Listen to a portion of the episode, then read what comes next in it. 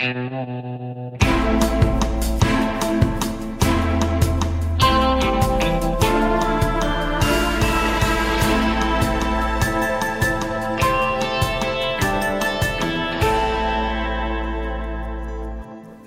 altså, der var jo rigtig mange ting, vi også dengang ikke vidste. Det må man bare være ærlig at sige. Magnus Heunicke har stået i orkanens øje, siden vi hørte om corona første gang. Men de ting, vi trods alt vidste, eller i hvert fald havde kunne se skimte, det det kunne være nogle faresignaler. Øh, øh, hvordan pokker kunne vi få folk med på det? Tirsdag den 1. februar forsvandt restriktionerne, og Danmark ligner sig selv igen. Efter en kavalkade af pressemøder. De fleste af dem med en godt brugt Magnus Heunicke i en hovedrolle. Der har været folk, der har sendt blomster og kurve og chokolade og opfigere til mig, fordi at jeg har set så træt ud af tv, og det ved jeg godt. Der har også været to år, hvor der i nogle kredse har hersket mistillid til myndigheder og politikere. Især da det viste sig, at vaccinerne slet ikke kunne forhindre, at vi blev smittet med corona. Det havde de ikke fortalt os. Det kan godt være, det kan godt være, at vi skulle have gjort det. Um, Jeg hedder Kasper Harbo. Du lytter til Spurt, det dybtegående interviewprogram her på Radio 4. De næste 30 minutter handler om vacciner, udskamning, den næste pandemi og om den vilde tur, der begyndte på det pressemøde, hvor Magnus Heunicke stod og viftede med den grønne og den røde kurve.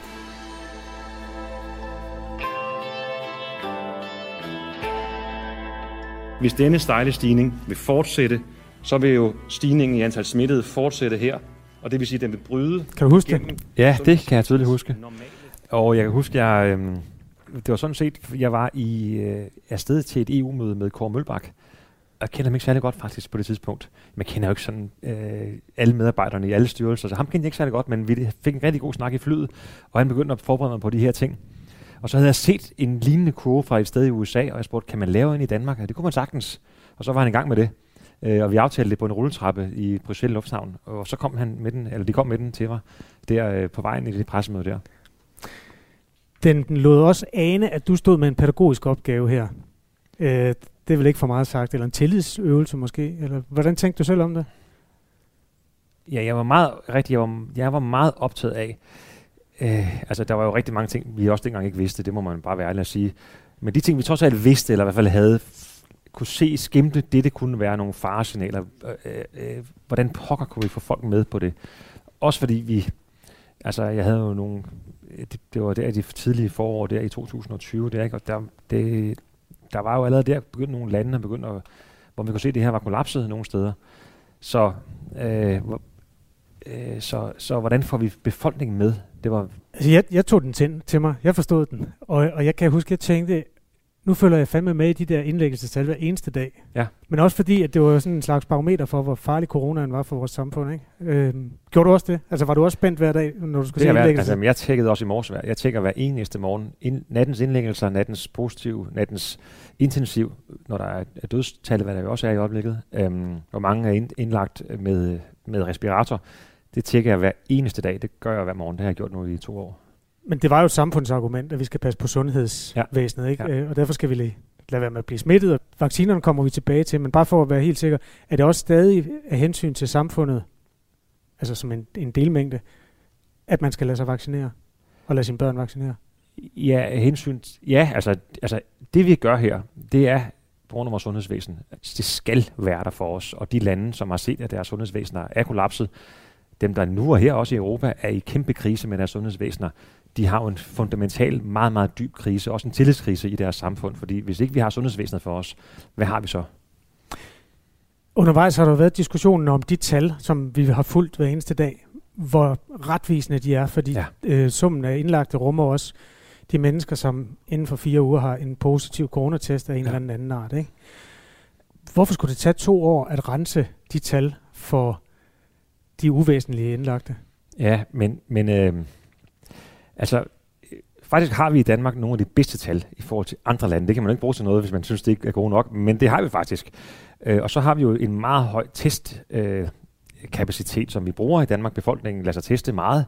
Vi er virkelig i, i, i, i verdenstoppen, hvad det angår. Vi kan gøre, at vi har et klart billede på epidemien. Det er der mange, mange fordele ved, plus vi får knækket masser af smittekæder. Det betyder så også, at især med omikron, før omikron kom, var det noget andet. Fordi så var, havde vi ikke på den så høje altså helt ekstreme høje smittetal med over 50.000 daglige smittede, hvad vi jo har i øjeblikket. Mm. Øh, så dengang, der var jo et snit på cirka 15-20 øh, procent af de indlagte i, var indlagte ikke på grund af øh, covid, men på grund af noget andet, og så havde de, var de så tilfældigvis også blevet smittet inden for de seneste uger. Mm. Nu har vi situationen, hvor det tal er steget, altså mennesker, der er indlagte med en helt anden sygdom, eller på psykiatrien, i, i vores psykiatri. Bare for at sige, der er alle mulige tal, jeg har godt set i, i, i hvert fald sådan i mediediskussionerne om, jamen er det så et forkert tal? Det er ikke sådan, at vi har sagt, at vi kun kigger på et tal, og ikke og er, mm. og er blinde for, at der er nogle nuancer. Vi kigger selvfølgelig på de nuancer hele tiden, og får indrapporteret tal fra de enkelte regioner. Øhm, men så bliver det jo til en overskrift i en avis. Nu er det her dagens tal, og det skal man tage med nogle grænsalt. Men når du nu ved nu, hvor vigtig, og det vidste du også lidt om dengang, din ja. pædagogiske opgave var, prioriterede de så godt nok at sørge for, at det var helt retvisende tal? For man kan jo godt lave dem. Det er lidt mere besværligt, og de kommer måske 24 timer senere, ja. men man kan jo godt lave dem, hvis man vil. Ja, øh, øh, altså, det, det, ja, det kan godt være, at vi skulle have gjort, det kan sagtens være, at vi skulle have, have det vil jeg klart medgive, det at skulle have gjort mere, når vi, når vi, valgte, når vi valgte at sige, at, at vi, var, vi var trygge ved, jeg var tryg ved, ved det, så var det også fordi vores styrelser, altså det er jo Statens Serum Institut, som samler tallene og som, øh, som er i dialog med regionerne om at sige, hvor præcis kan vi være, hvordan kan vi mm. komme endnu tættere på, på jeres øh, tal. Øh, øh, så er der også tal for intensivpatienter, hvordan kan man komme helt tæt på dem. Og øh, hvis de har været trygge ved det og sagt, jamen vi kan nu se, og det er jo hver uge har de kommet med det, der hedder en tendensrapport, hvor man kan se, hvor mange procent, der netop, som du siger, er indlagt øh, med covid, men ikke på grund af covid. Og det tal er altså steget på grund af omikron. Man skulle tilbage en, i nogle kvartalsrapporter for at finde tallene førhen, men nu er de så skruet op for frekvens, ja, med, det, hvordan de offentliggør dem. Ja, og øh, altså, der tror jeg, at det havde været klogere af os, at, eller klogere af, hvis vi ligesom havde været foran det der, mm. for det var, jo ikke, det var jo ikke en chok for os, der er nogle aviser begyndt at skrive, hov, det, det, de der tal, der er der noget galt. Hvorfor er, ja, hvorfor er psykiatrien for eksempel med? Der er 200, jeg husker dagens tal, 230 indlagte i psykiatrien med corona. De er jo ikke indlagt på grund af corona, men de tæller med i det samlede ja, ja. indlæggelsestal. Vi har jo ikke tit på dem og sagt, hov, nu, skal, nu går det galt. Vi ved jo godt, at de er der. Og der er det nok en helt, det vil nok sige, det er nok en fordel at komme foran det og sige, lægge det helt frem og sige, I skal lige vide, når I ser tallene, at det her, det er altså med de her forbehold, og den her patientgruppe mm. tæller med, fordi de, sådan er det, men man kan sagtens se, tal, se, dem, se dem udefra. Og, og når jeg siger det, så er det fordi, øh, så den diskussion, der er, det er jo fint med en god de, debat. Øh, jeg synes, det er ærgerligt, hvis den debat ender med at være et øh, angreb på fagligheden hos vores styrelser, hos for eksempel Statens Serum Institut. Øh, og så for at hjælpe dem med deres troværdighed, mm. så synes jeg, det havde, vi prøver hele tiden at sige, kan vi lægge noget mere frem, som ja. kan forebygge at der kommer nogle historier om, at man prøver at skjule noget for det her. Der er et forslag, faktisk, yes. Magnus Heunicke, fordi ja. der kommer også daglige tal om, hvor mange der er døde. Ja. Øh, coronadødsfald, som ja. hvis jeg husker rigtigt, var det 12 i går. Og jo flere, der er smittet inden for fire uger, ja. desto flere vil det tal også reflektere. Det ja. Og i øjeblikket der er det hver 6. dansker, der ja. går rundt og er i gang med sådan en fire ugers øh, forløb. Og i Danmark, der, der er jo desværre månedligt 15 trafikdræbte, og der er 25 narkotika døde, og der er 50 selvmord. Og, altså, der er alle de der, og de kommer jo også til stadig at tælle med i dødsfaldene. Ja. Ja. Skulle I ikke rydde op i det? Jo, men øh, øh, øh, det betyder faktisk det her, at, at vi, når vi ser på, jeg sidder også og kigger på andre lande, og jeg sammen, det her er ikke et VM eller noget som helst andet, men selvfølgelig sammenlignet med andre lande, man kan sammenligne med for at lære af, hvordan de gør det. Hmm. Og det, det her betyder faktisk, at Danmarks øh, tal over antal øh, mennesker afgået ved døden øh, med, med covid, er jo langt højere end andre sammenlignelige lande, fordi vi har meget mere testning. Så er det, vigtigt, så er det bedre at sammenligne, øh, når man sammenligner Danmark og med andre lande også, hvor meget overdødelighed har vi haft, og har vi under corona. Men det, her, det er ikke i forhold til andre lande, det er i forhold til befolkningen, som jo gerne vil vide, hvor ja. farlig er corona, hvor meget er jeg i fare, og hvor meget er samfundet ja. i fare. Og ja. der er det jo en overdrivelse at sige, at der var 12, der døde af corona det sidste døgn. Altså, det er ja, jo men det siger vi heller ikke. Vi siger, at de døde med corona. Spurt bliver optaget i Holbergsgade i Indre København den her gang. Her ligger Sundhedsministeriet midt imellem Christiansborg og Nyhavn. Her arbejder Magnus Johannes Heunicke, som er 47 år. I mere end en tredjedel af hans liv har han siddet i Folketinget. Han kommer fra Næstved, hvor hans far Henning Jensen var socialdemokratisk borgmester i over 20 år. Så det var ikke nogen nybegynder, der blev sundhedsminister i sommeren 2019. Siden har fulgt to år med sygdom, vacciner, konspirationsteorier, sygeplejestrække, og hvor der også efter den første borgfred kom en del politisk debat om coronaen. Hvordan har du haft det med, at din stol måske har den været den varmeste ministertaburet næste efter statsministeren? Ja, øh, jamen, altså, det er næsten lidt vildt for mig at tale om det sådan i, sådan i bagspejlet nu her, og synes, at, at kan man virkelig sige det, men, men hvis jeg skal prøve sådan at, at prøve at kigge tilbage, altså det har været øh, øh, på mange måder et, nogle ekstremernes år, og, og hver, altså hver uge har, har været som, altså hvis nu vi, altså når man er kommet til onsdag, man tænker, det er simpelthen, altså vi har spist, altså været herinde, altså arbejdet hver eneste vågen time i døgnet, i også weekender, også i påsker, også, altså hver, øh, hver vågen time har simpelthen arbejdet. Øh, så, vi har, det, så det har været sådan fysisk ekstremt hårdt, og øh, selvfølgelig psykisk, ja, det er en kæmpe belastning, også fordi, øh, jamen, kan vågne midt om natten og tænke, har man nu gjort det rigtigt? Er det nu, har vi gjort for meget? Har vi gjort for lidt? Så ja, jeg synes, jeg har lært rigtig meget. Jeg synes, det, det er også det har været, om, det har da været mega hårdt, men også tilfreds, noget af det mest, altså det er klart mest tilfredsstillende, jeg har været med i mit liv, fordi man jeg har arbejdet for en klar sag, og med, synes jeg, stærke, dygtige fagligheder i Danmark. Jeg har nogle gange set dig i tv og tænkt, han ser sgu træt ud, ham der.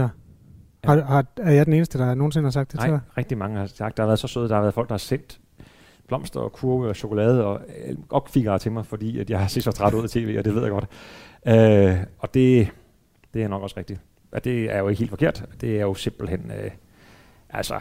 Er du nedslidt sådan øh, fysisk, øh, eller har du været det sådan på et tidspunkt? Ja, hvor du... jeg, har, ja, jeg har haft nogle, øh, nogle øvelser, hvor jeg har, øh, og nogle, jeg har haft nogle perioder, hvor jeg, hvor jeg hvor virkelig, jeg havde for eksempel en periode, hvor jeg, øh, og det, det er meget typisk åbenbart, har jeg, så, jeg har talt med nogle læger om det og så videre, og det er jo meget typisk, at når man er under ekstrem pres, også meget sådan stressmæssigt pres, at så man kan godt falde i søvn, men, men så har så meget øh, i kroppen, at man faktisk vågner ret tidligt igen. Og det gjorde jeg så. Så jeg havde nogle perioder, hvor jeg så vågnede der klokken 3.30 om natten. Et lysvågen. Og øh, jeg tænkte, hvad skal jeg nu lave? Øh, jeg havde sovet tre timer, det, det var fint. Øh, og så tænkte jeg, at jeg begyndte at lave sager, for der er altid 20-30 sager, jeg kunne ligge på min telefon eller en iPad og lave dem. Det gjorde jeg så. Øh, det kørte nogle uger, og jeg synes, det var sagt godt. Jeg var nok mere og mere, øh, for det kan man jo ikke køre med det der. Og så lykkeligvis det vidste jeg så ikke. Der kan man simpelthen se i vores sagsbehandlingssystem, hvornår ministeren har godkendt sagen, og hvad han har skrevet til sagen osv. Og så kom der nogle søde medarbejdere til mig og siger, Magnus, det går ikke det her. Vi kan se, du godkender sager klokken 4 om natten og klokken, klokken 3 om natten. Det, der er, altså, det, det, det skal du ikke gøre. Og så har jeg talt øh, både med læge og psykolog om det, og, og, og fået nogle trick for det. Det gør jeg ikke længere, og det har faktisk hjulpet mig. Så det er også noget motion, nogle ja. løbeture, og, øh, og så forsøger vi hele tiden at hive ting ud af min kalender, så jeg også har tid til lige at gå en tur og få noget luft. Øh, det er basale ting, mm. øh, som gør, at okay, ens dømmekraft er bedre, og ens øh, øh, mentale tilstand er bedre. Og det er jo vigtigt, at, at, at, det er, at man også kan være langtidsholdbar. For nogle gange kan det godt føles, som om man er nede i en skyttegrav. Og når man kigger op, så fyrer kuglerne omkring en. Ikke? Og det, det, øh, og Hvor lettet er du nu så? Tirsdag var genåbningsdag. Ja. Hvad, Mette Frederiksen sagde noget med at hive skuldrene ned og smilet op, eller ja, et eller andet. Ja, det siger godt, ja. Ja, det, ja, ja, ja men øh, jo, jo. Altså, jeg synes, vi har lidt for mange smittetal til. Jeg, jeg er lettet ved de efter planen, og vi kan se nu knækket, og det er det. Lettelsen er måske, at jeg kan se det der knæk, vi har vidst ville komme mellem januar og februar, kan vi faktisk se nu i tallene, primært for de unge generationer i hovedstaden og Sjælland som de første knæk. Og hvis det er et stabilt knæk, så kan du se en lettet Magnus Heunicke, men jeg skal lige se det helt, før jeg sådan er helt uh, lettet.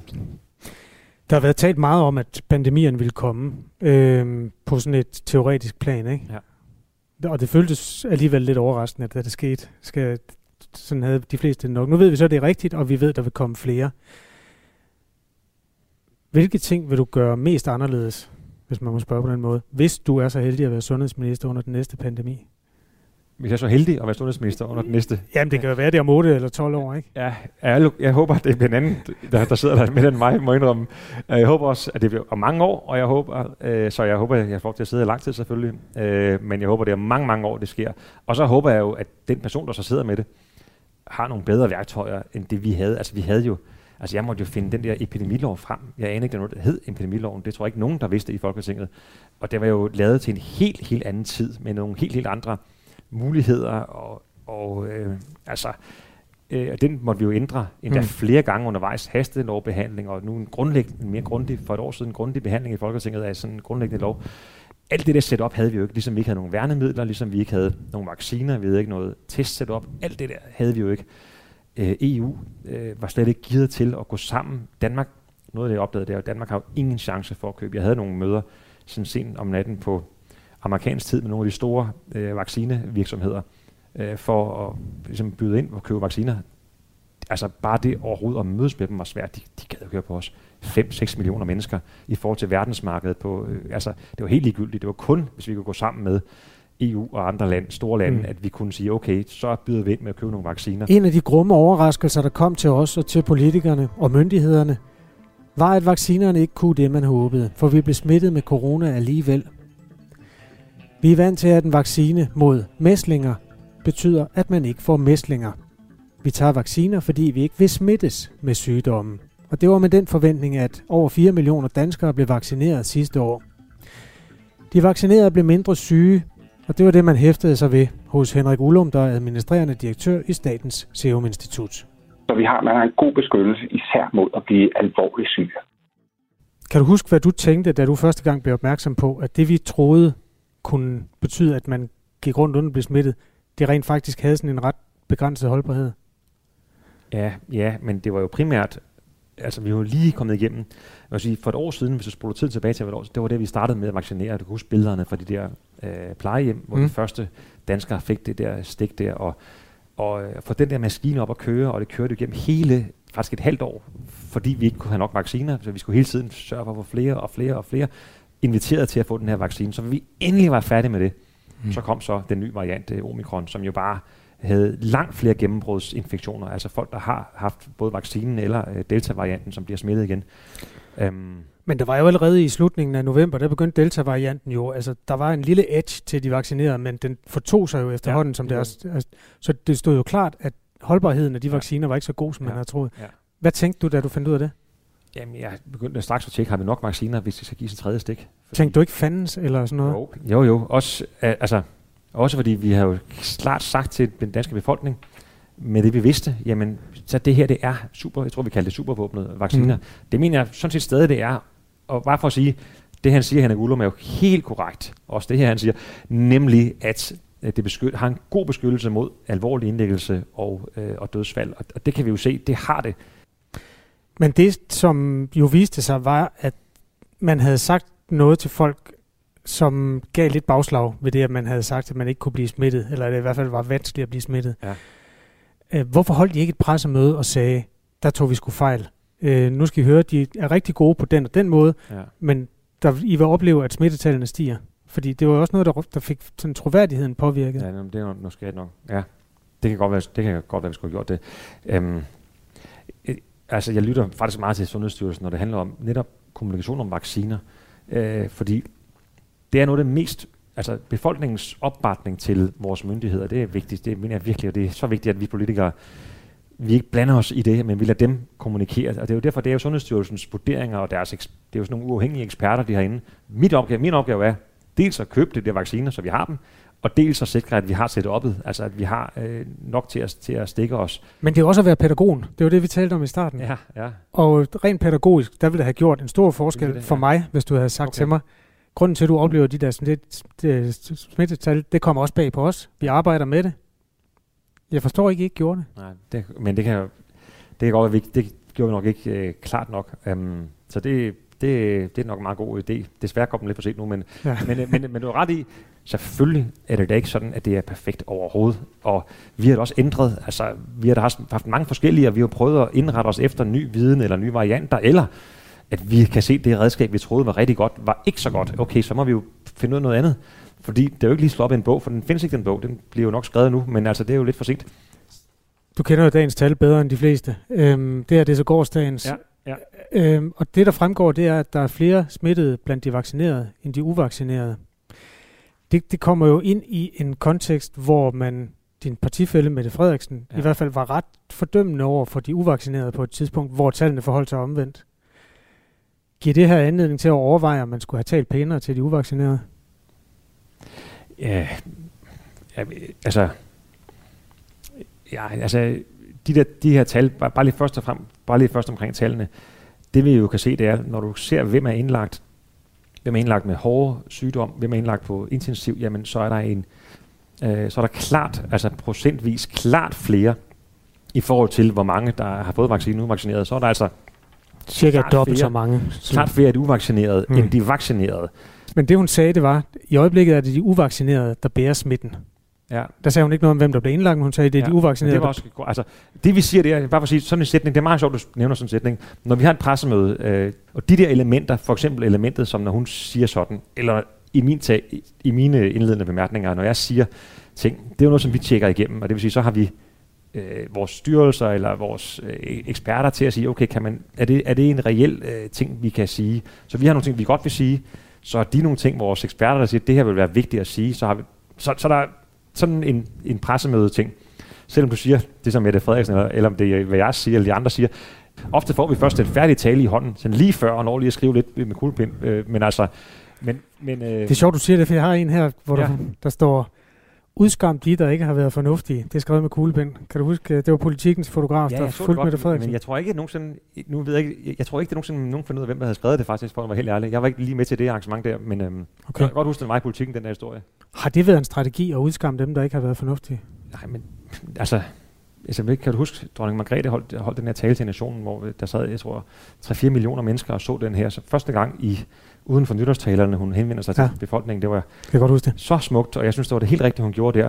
Der sagde hun jo også det her med, der er nogen, der ikke øh, på tværs af aldersgrupper, der var nogen, der ligesom ikke tog det her alvorligt. Det går ikke. Altså, vi er nødt til alle sammen at tage det alvorligt. Jeg kan ikke huske en citat direkte, men det var noget lignende, det hun sagde. Og det har hun jo ret i. Men det er jo ikke det samme som at udskamme. Nej, jeg synes faktisk ikke, at vi... Altså det der med at udskamme, jeg synes... Ja, det oplever jeg ikke, vi har gjort, men det er da rigtigt, når vi har anbefalet og klart sagt, vi har, vi har virkelig brug for, at, at I lytter til vores eksperter og myndigheder mm. og at vaccinere. Vi har det gratis, vi har tilbud i hele Danmark. Øh, hvis man har, har svært, kan man blive hentet, øh, og man kan komme hjem til folk, hvis det skal hjælpes. Altså, vi har virkelig gjort meget i Danmark for det, og der er en stor, gigantisk opbakning, og det er det. Det er simpelthen derfor, vi kan i Danmark. Og, og, og det kan de ikke i andre lande, for de har ikke samme opbakning. Altså, hvad hedder det, fjerne, vores, fjerne deres restriktioner. Så synspunktet er, at man gør det også for samfundets skyld. Ja. Men, men, men det, som nogen undrer sig over, det er jo, at øh, den naturlige immunitet, som ja. de tidligere smittede havde, mm. den blev jo ikke værdisat lige så højt som en vaccine. I starten der fik man vaccine, coronapas i Nå, 12 måneder, ja. hvorimod man fik 6 måneder ja. med den øh, naturlige immunitet. Ja. Jeg har lige et klip med Karen Angeliki. Man er immun, eller har i hvert fald en naturlig immunitet, øh, i, i hvert fald 12 måneder, så vidt jeg kan se, fra de øh, mange, mange, mange studier, som bliver publiceret. Så om man har en naturlig immunitet, eller man har en immunitet efter en vaccination, så er de lige gode, så vidt man læser sig frem til. Gjorde I nogen anstrengelser for at tale bedre om vaccinerne, end om den naturlige immunitet? Øh, nej, det ved jeg ikke, men, men, men det er hendes pointe, der blev jo faktisk imødekommet, fordi vi ændrede jo nu, at coronapasset jo så fortid øh, mm. i, i indlands, men, men vi ændrede jo faktisk, så nu er det, eller det endte med at være det samme, det samme antal måneder, man var øh, man havde øh, grønt coronapas efter en smitte. Men det er fra oktober det her, skal jeg lige sige. Det var, det var det interview, vi lavede med Karen Angediki Krofeldt i oktober måned. Ja, det var lige efter det, vi, vi lavede det. Øh, det er jo vores sundhedsmyndigheder, der hele tiden vurderer det. Det er ikke, når jeg sidder... Du er pædagog, ja, og du skal jo... Og i forhold til at tale om vaccinerne over for den naturlige immunitet, der ja. synes jeg, du har talt pænere om vaccinerne, end ja. om den naturlige immunitet. Er ja. du enig i det? Ja, men altså...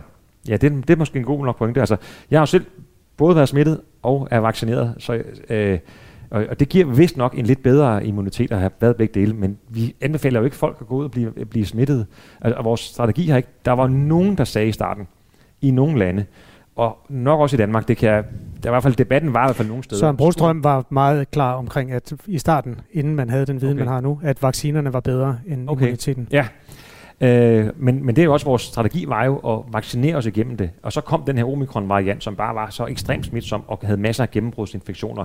Men vi sagde, det kan vi godt klare, hvis vi bare har vaccinen til at beskytte mod alvorlig sygdom. Mm. Og det synes jeg giver, giver god mening. Hvis, hvis man ligesom fører dit, eller dit spørgsmål sådan ud i, sådan ud i, måske ud i ekstremer, det er så medgivet, men sige, okay, så skal vi sige, kom ud og blive smittet hurtigst muligt til befolkningen. Øh, det, det vil vi ikke kunne holde til som samfund. Vi, vores, vores strategi og vores retning, mener jeg, har været den rigtige.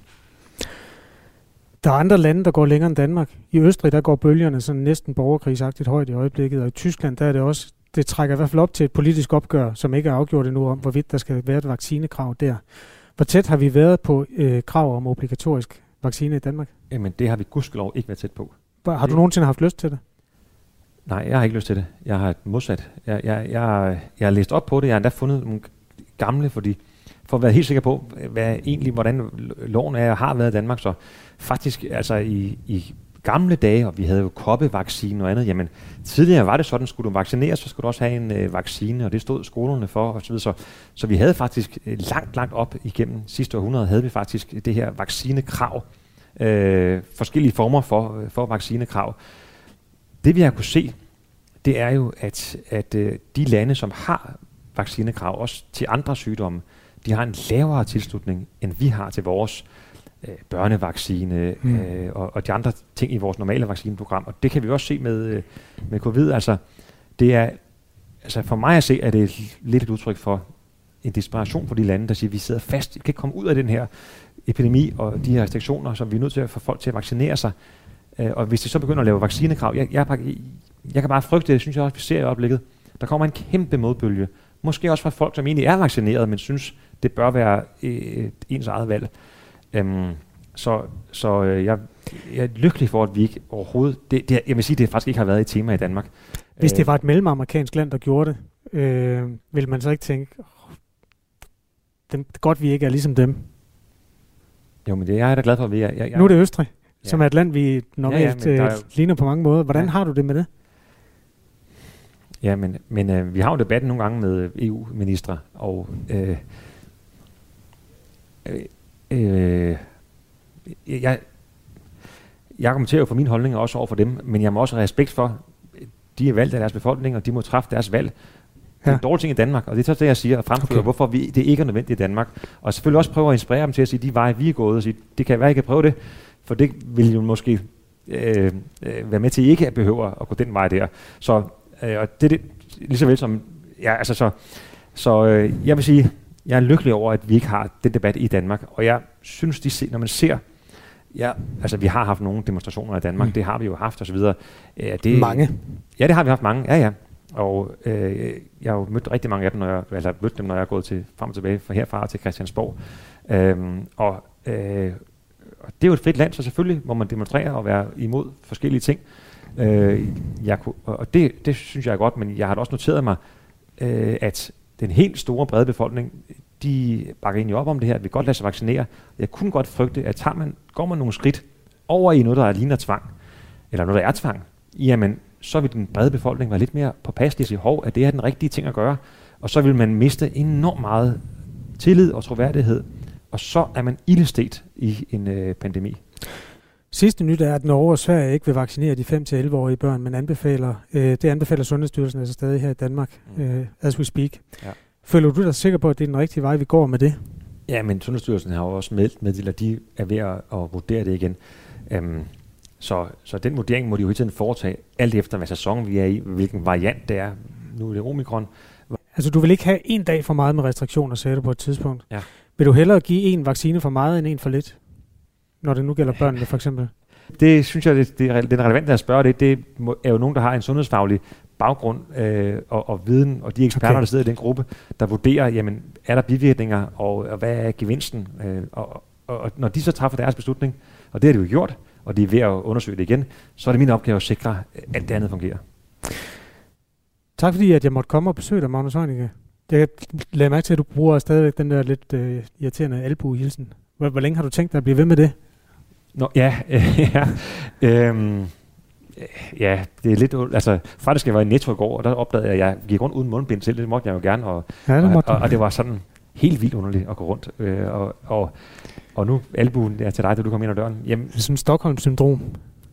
Faktisk Øh, vi kan godt begynde at give hånd snart, men, men øh, det der med at vaske hænder og spritte af, det er jo noget, som vi har været for dårlige til. Ja, ja. Så det skal vi altså være bedre til, fordi så kan vi altså øh, forhindre alle mulige, øh, alle mulige influenza og alt muligt andet.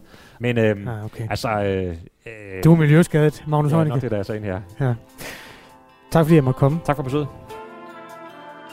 Du har lyttet til Spurt på Radio 4. Vært i dag var Kasper Harbo. Næste uge er det min kollega Jakob Grosen, der laver et 30 minutters interview med en aktuel person. Hvis du har input til os, så kan du skrive til spurt radio4